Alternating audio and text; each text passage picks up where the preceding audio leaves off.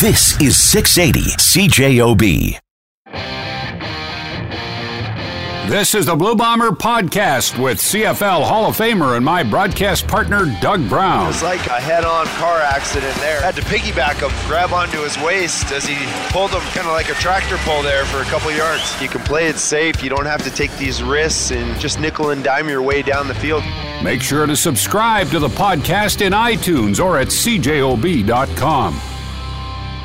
Hey, hey, it's a Blue Bomber podcast with Doug Brown, and I'm Greg Mackling. And uh, Doug, I guess this is sort of our last podcast for the Blue Bomber season, but uh, you just told me we're going to maybe uh, sporadically sporadically yeah. engage with you on the internet uh, over the course of the next few sorry, months. Sorry to interrupt you. Do you think our Anytime. producer will be playing in the background? It must have been love, but it's over now. That would be nice for our entire intro when we're talking about this football season. Jerry, you know? can you uh, can That'd you accommodate amazing. us? Thank Yeah. you very much. and keep this bit in the yeah in the podcast Yeah, too. keep it right there.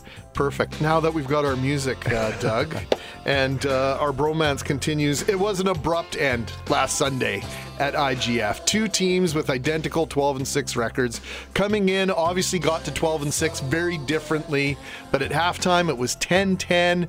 Two yards of total offenses separating the two teams. Mike Reilly was on his game, even though Matt Nichols' mobil- mobility was somewhat limited. He seemed to be finding his game, and and and and Andrew Harris was running the ball efficiently. And then, boom, what happened? Was it the, the fake- wheels came off. Was Yeah. it the fake punt? We You got know, like let's just go right to the question. What a tale of two halves, though, huh? So Oh, impressive kidding. in the first half.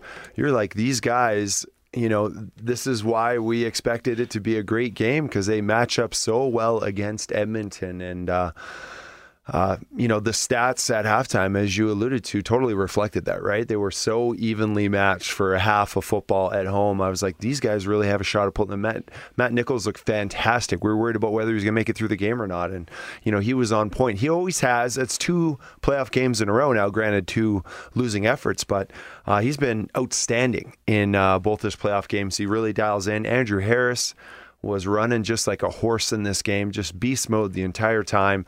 Uh, the defense was playing well, and then the wheels all fell off. And you know, it's it's real easy just to say, you know, uh, it was 11-10 um, when this happened, and the the yard line was it 40 or 42? Yeah, I, think they were at their own 42 yard Yeah. line. And it was just, I think for a lot of people, you know, you talk about risk reward when you make decisions like this. Because Ed Tait and I talked about it in the halftime show. Yeah. We figured it was going to either take a big play on defense by one team or the other, you know, a pick six or or a decisive turnover that, you know, really turned the tide in terms of momentum, or someone was going to have to have the gumption make a play that the other team didn't expect. And in this case, it just didn't work. But I want to ask you before we decide definitively whether or not it was the turning point, because a lot of people say it was, and maybe it wasn't.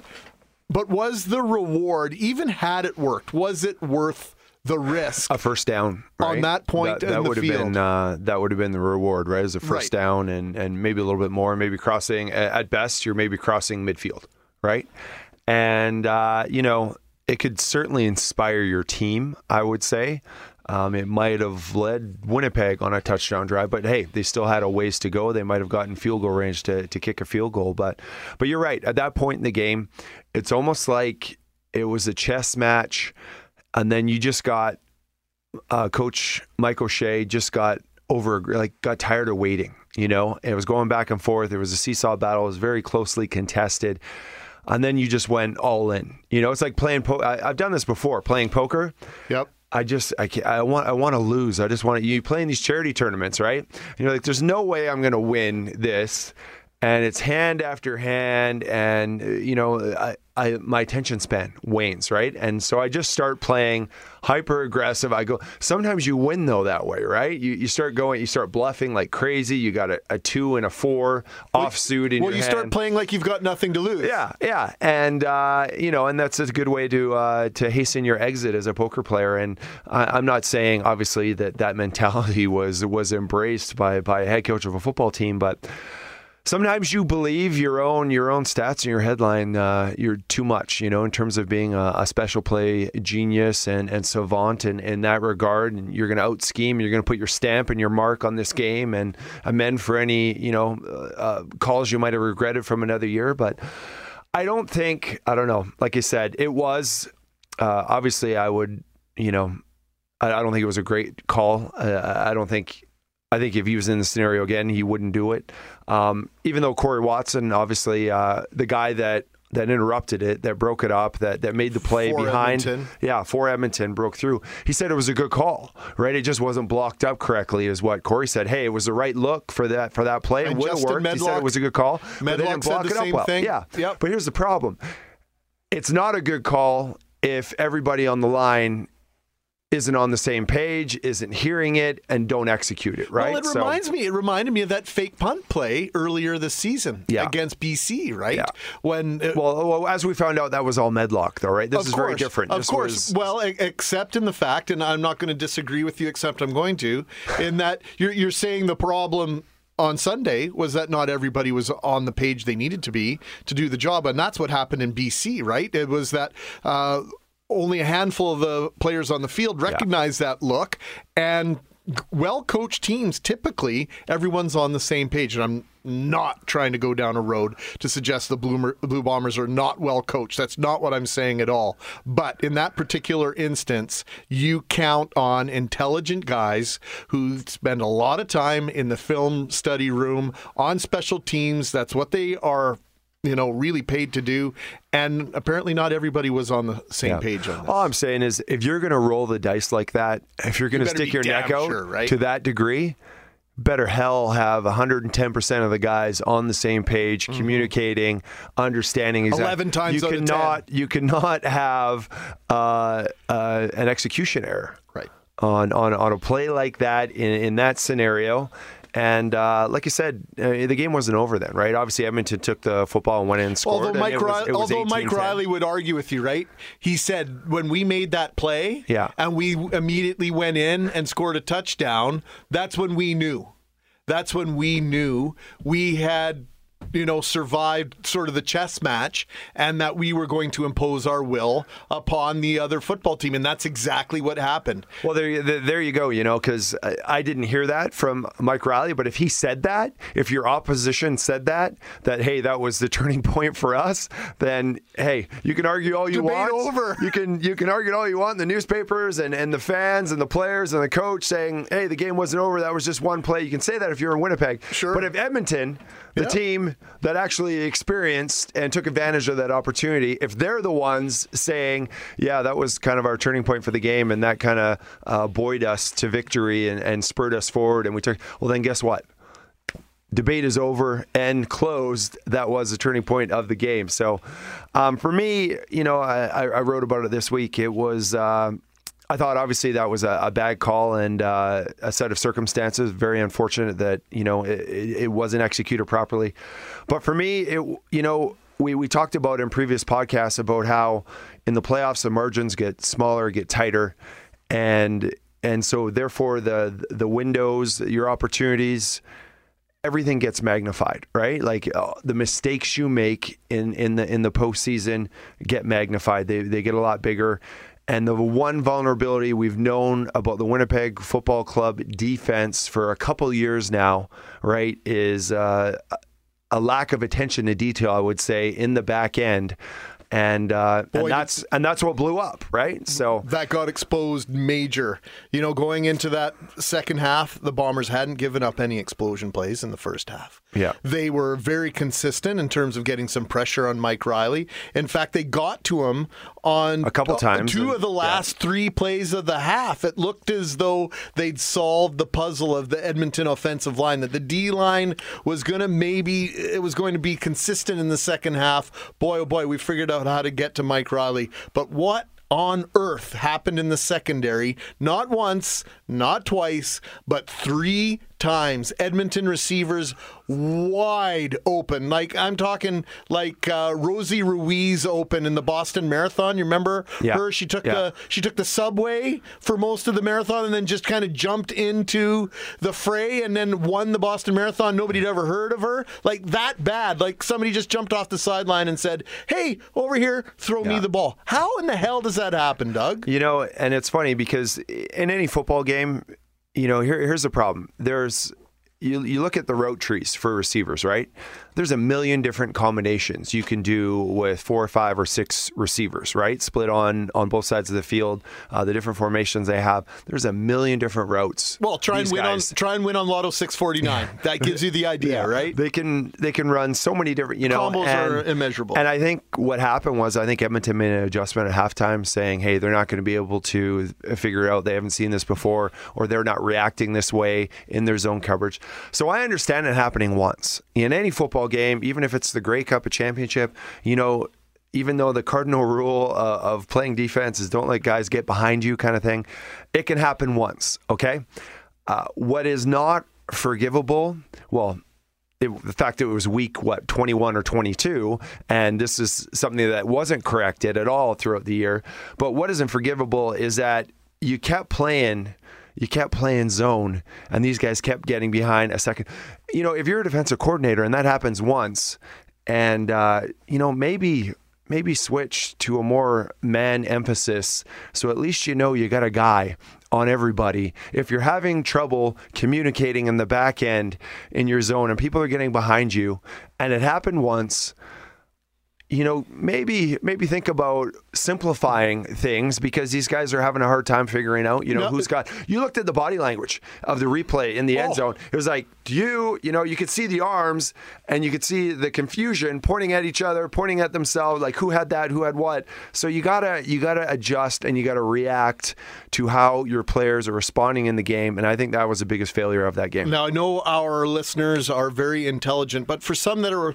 you know, asking, you know, I thought man-to-man defense is more difficult to play. I thought defense, uh, defenses and defensive coordinators like zone defense uh, because it, it, it can be, uh, I won't say easier to play, but there is uh, something that's a little bit more safe about it. Well, why why are you saying man-to-man is more simple defense? Because you have only keep- assignments. you Yeah. have an assignment, right? Yeah, I mean, it's harder. and there's no switches going on, etc. I mean, I, I think I've uh, I've done about three zone drops uh, in the course of an actual regular season game in my life. So by by Were no means, back in coverage? Yeah, oh yeah, yeah.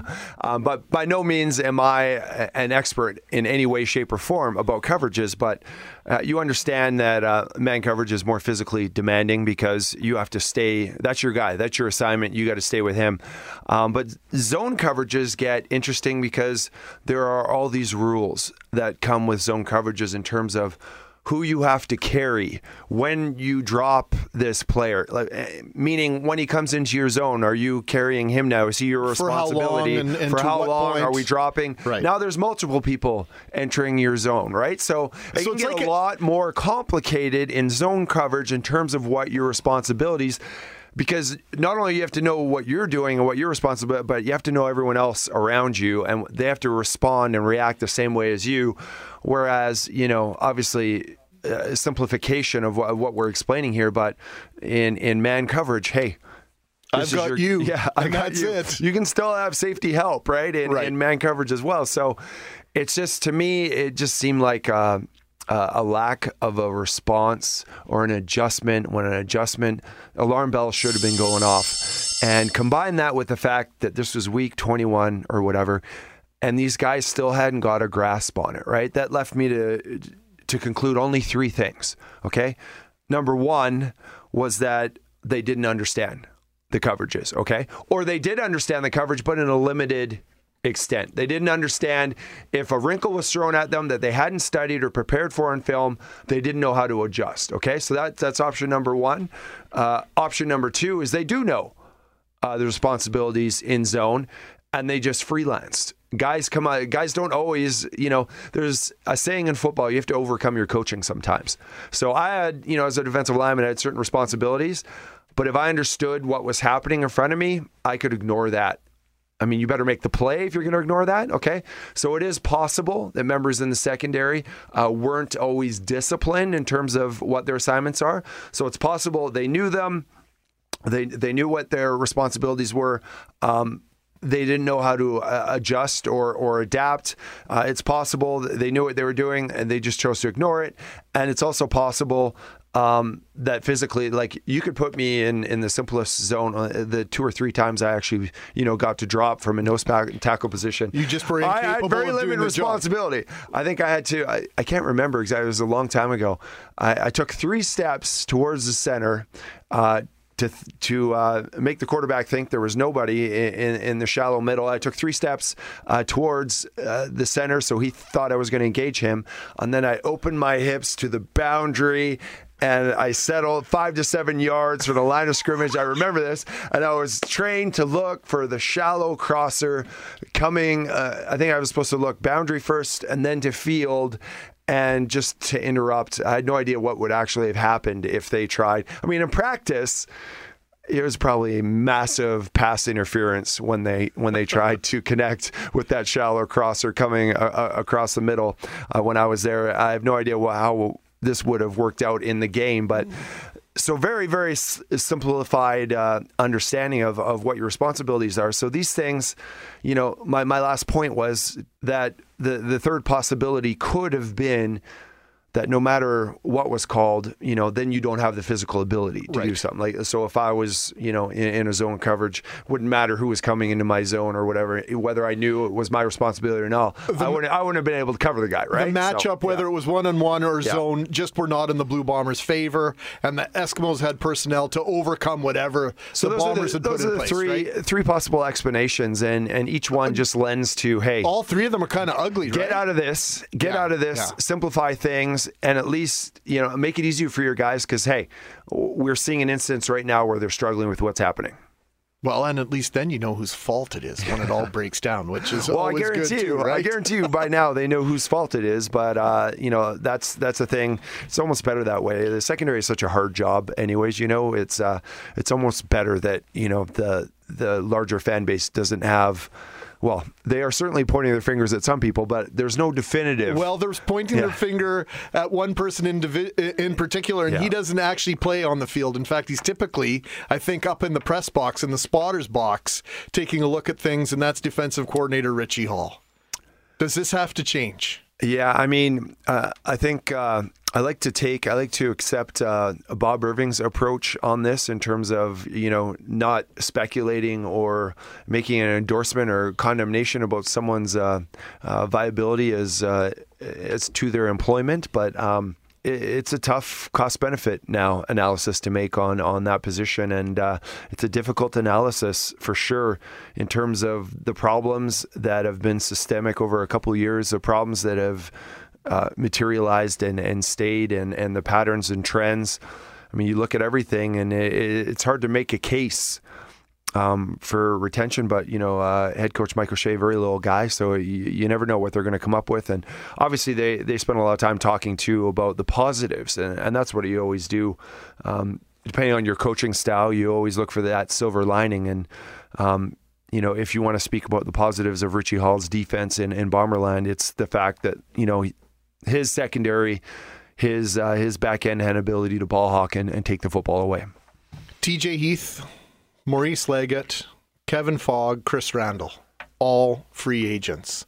Now, when you have essentially the worst performing defense in the CFL and certainly of all the playoff teams, it's hard to argue that any any player, any one player in that defensive dozen is someone that you just simply can't afford to lose. Uh, And that would be naive to go to that extreme and to say, oh, well, you know, there can't be anybody good on that defensive dozen. But we know that's not the case. Those four individuals are uh, exceptional players in my mind. Do they have to keep all four of those guys? So, like, where do they, You know like, that that's where do the they go? that's the contradiction of this defense, Isn't and that's though? what annoys people. It's that you have players that are all star caliber that statistically acquit themselves very well, but yet they're also part of one of the worst defenses statistically in terms of uh, certain categories in, in, in pass defense. So that I think frustrates. So that's the enigma right there. That's what frustrates a, a huge percentage of the fan base. It's just like how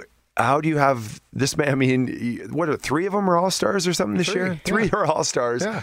and yet you see, you know, the deficiencies they have in in the biggest game of the year. So it's uh, it's real hard to wrap your head around because things when things don't make sense.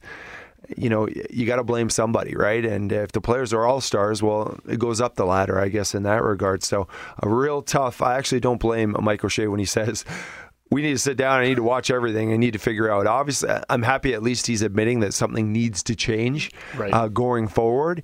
But for him to actually say, I don't know what that is yet because we want to keep the good, get rid of the bad, but we need to understand why these two opposite ends of the spectrum are existing at once. It's like the twilight zone in the secondary, the Winnipeg Blue Bomber Football Club.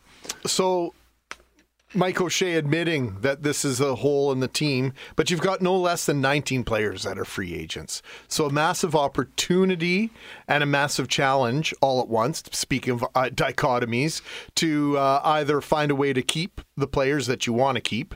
Because they will be able to te- test the free agent waters if they are so inclined. And the opportunity, because you know, if the Blue Bombers have 19 free agents. That means other teams have a plethora of free agents as well. And so, as we've seen in the past, Ottawa Red Blacks, prime example, expansion team comes in, and in, in two years that they managed to put together a team, certainly not with a dominant record, but one that managed to win a Grey Cup. Uh, we know that it can be turned around rather quickly in Winnipeg, but the, the, I guess the challenge is going to be figuring out the personalities, the individuals because there are different things at play in Winnipeg too. Is, is that still the case? Do you think in terms of guys that are active in the community and and guys that are good citizens and all that sort of thing? Uh, I know that when the Bombers weren't winning a lot of football games, that was a big deal. You could stick around because you were a good guy. Is that going to play into it as much anymore? You know, I, I think the most important thing is to figure out obviously who your coaches are, uh, so what the schemes are going to be, because then you got to match players to that scheme, right? No scheme works if you put me at at safety or Sam linebacker. No matter what, your scheme's not going to work, right? So you got to figure out. Obviously, you got to start at the top and figure out uh, certain things. What coordinators? Obviously, we know Paul LaPolice is going to be back. Need to figure out w- what's going to happen about the defensive coordinator position. If someone else comes in, that changes everything, right? Because depending upon what scheme they want to employ, what requirements they have, then you got to look at your free agent list and decide, hey, you know, eh, get that coach to look and say, hey, I need these kind of guys in these kind of spots and these kind of attributes, right? What worked in a Richie Hall defense doesn't necessarily work in, say, someone else's defense, right? So it's different requirements. So I think you have to be real careful. I think you can sign, like we saw today, uh, two of the offensive linemen were retained by this group. That's because you know Paul LaPolice is going to be the offensive coordinator. you got to be real careful. Yeah, Patty Neufeld and, and uh, uh, Jermarcus Hardrick uh, both re-upping with the team. you got to be real careful if you s- re-sign a bunch of defensive guys unless you know who your coordinator is going to be because a new guy can come in and, and may not have the same valuation for those guys that, that one system does. So I, I think first and foremost, first thing that has to be done is you got to solidify those positions, understand the implementation of those schemes, and then address your free agent players accordingly. And like and like you said, I think that's a great point. People get nervous when you have so many free agents but then you have so many opportunities as well. You know, you- you're able to do a cost benefit analysis on all your all your guys, and uh, okay, this guy didn't work out. This guy did. We're keeping this core right here. You have the opportunity to upgrade every single position almost because there's so many free agents from so many teams. It's going to be a, a merry-go-round of of different guys filling different roles on on different football teams, and uh, this is where uh, your general manager, your scouts, and your head coach, they really earn their money now because they got to tinker to elevate this team and take it to the next level. So, what positions can we upgrade? What positions do are we happy with the, the level of play that we're getting from? And we got to resign those guys. And when you see a team that's taking steps every year, sometimes there's that inclination to kind of stand pat, right? But we know of all the of all the organizations in the CFL, the the team that makes typically a lot of the biggest changes are the Calgary Stampeders. They are not afraid to make changes and to tinker. They let Stanley Bryant walk away. They will cut players. Uh, the old saying of uh, cutting him, the Wally Buono sort of philosophy. I'd rather cut him a year early than hang on to him a year too long. That sort of thing is very prevalent with Hufnagel and the Stampeders. But the, the Blue Bombers are going to have to kind of get out of that idea, right? That that that consistency is your best friend and, and continuity is something that, that you have to look at. I think at this point, all bets are off in Yeah, you terms of who they're going to bring. You in. can't play it safe whatsoever. One of my favorite sayings in, in pro football um, is if you're not getting better, you're getting worse. Sure. Right? If you're just staying status quo and you're just you're happy or let's play it safe, people are passing you by, right? Because everyone has their core and what you do is consistently look at where you can and where you have the opportunity to upgrade and you have to keep getting better. You know, even if you won a championship, everyone else is chasing you and making moves to get up to your level next year, right? You can never stay status quo. I think that was one of the one of the issues we ran into in the early uh, 2000s where, you know, we had a 14 and 4 squad in 2001. 2002 we we're 12 and 6 and then we were 11 and 7 and then the wheels came off kind of thing right because uh, there wasn't as an aggressive We're approach so close. We're yeah. so close. yeah or just like you know you need to always get after it and be aggressive and have competition and always be pushing your roster to elevate Okay, we've got a couple games this week that will determine who's going to the Grey Cup. Saskatchewan Roughriders, Toronto Argonauts. BMO Field is not going to be a ghost town. As we speak, well over 20,000 tickets have been sold for that game. So good on Toronto for doing that. Good on, uh, you know, the fans of the CFL. You're choking over there, Doug. I, I hope it's uh, I was not... allergic to reaction to what you were saying it's unnatural for my body to hear these things Well, absolutely unnatural, but it appears as though they're going. There is going to be some atmosphere at BMO Field this weekend. Uh, are the Saskatchewan Roughriders going to represent the Eastern Division? I in the sure hope Cup? not. I don't want. Oh, it just sickens me to think if they are like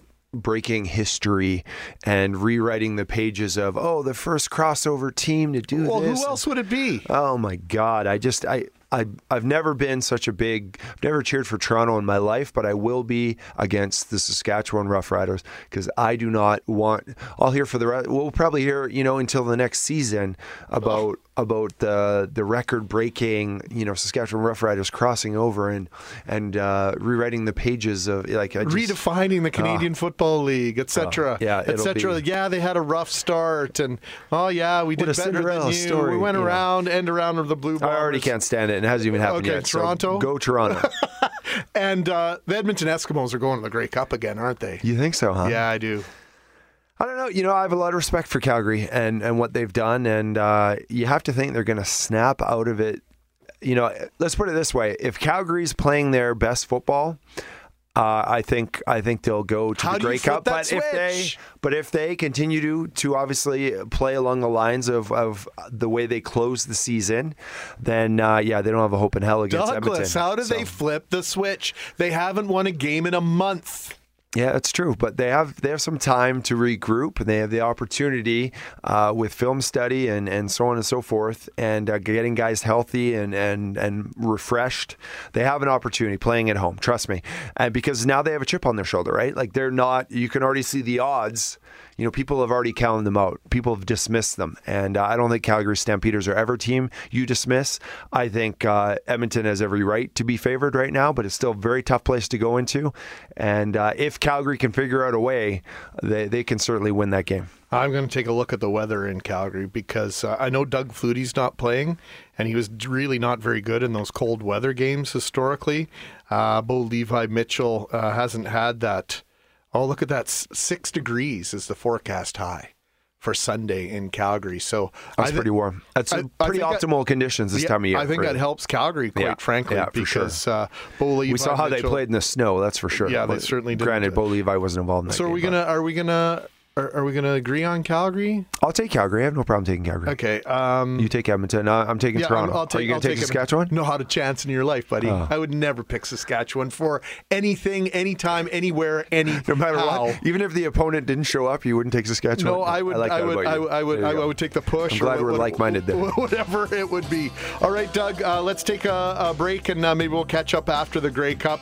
And uh, we want to thank everyone for tuning in, downloading, sharing, subscribing to the Blue Bomber podcast featuring Doug Brown. It must have been love, but it's over now.